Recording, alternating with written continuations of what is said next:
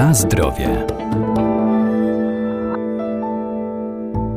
Sosna, świerk czy jodła to drzewa iglaste, które towarzyszą nam podczas świąt Bożego Narodzenia. To nie tylko ozdoba, ale także znakomity surowiec zielarski. Wszystkie zawierają olejki eteryczne, które mają zastosowanie w ziołolecznictwie. Do celów leczniczych mogą być wykorzystywane różne części zielone, jak i inne składniki, w tym igliwie zawierające witaminę C.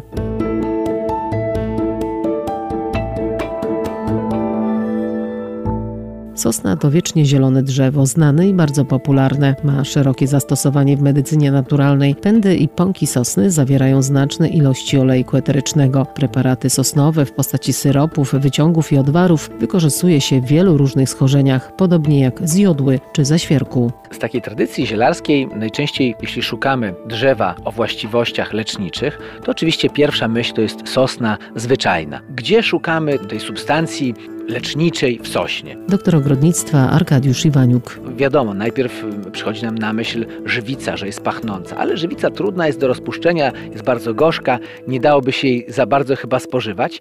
No i oczywiście to, co z sosny najłatwiej wykorzystać, to są młode pączki, młode igły, jeszcze takie nieutwardzone, a więc zbierane na przykład w maju, na początku sezonu wegetacyjnego.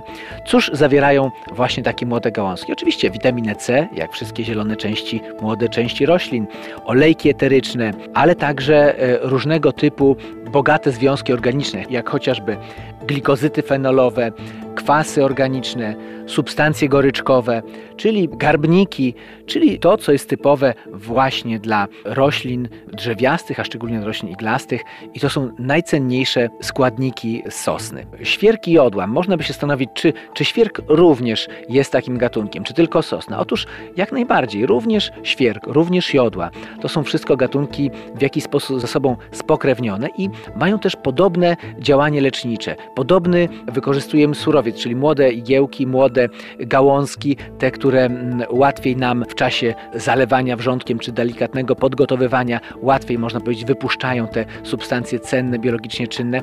Czyli to wszystkie te gatunki są jak najbardziej możliwe do zastosowania w celach leczniczych. Na zdrowie. Olejek sosnowy działa rozgrzewająco, rozkurczowo i bakteriobójczo. Stosowany jest najczęściej przy leczeniu nieżytów dróg oddechowych, katarach i przeziębieniach. Łagodzi też bóle reumatyczne, zaś olejek jodłowy działa bakterio- i grzybobójczo, pomaga też przy bólach migrenowych, a olejek świerkowy wycisza i rozluźnia mięśnie. Przede wszystkim to jest działanie napotne, to jest działanie przeciwbakteryjne, czyli możemy zarówno spożywać i leczyć tym przede wszystkim przeziębienia, ale też możemy nacierać na przykład bolące miejsca, stany zapalne, stany reumatyczne. To wszystko możemy dzięki tym naszym iglastym roślinom leczyć. Takim objawem, który wskazuje nam na bogactwo pewnych substancji biologicznie czynnych, jest zapach pochodzący od olejków eterycznych. I zarówno jeśli jesteśmy w okolicach leśnych, to czujemy zapach sosny, zapach świerku, nawet jesteśmy w stanie odróżnić te zapachy, one są nieco inne.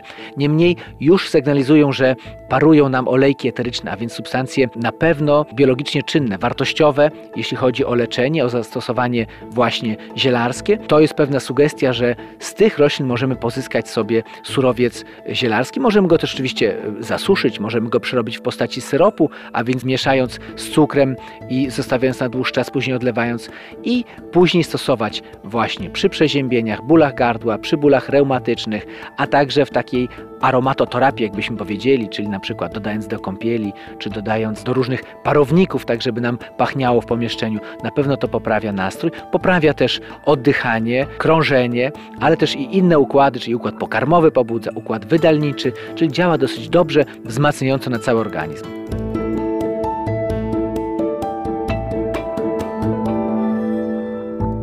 Pamiętajmy, że ziołolecznictwo jest jedną z najstarszych znanych człowiekowi metod wspomagania organizmu, jednak zioła trzeba stosować z umiarem. Głównie jeżeli są używane w celach leczniczych, najlepiej ich zastosowanie i dawkowanie skonsultować z lekarzem, zwłaszcza dotyczy to olejków eterycznych. Na zdrowie.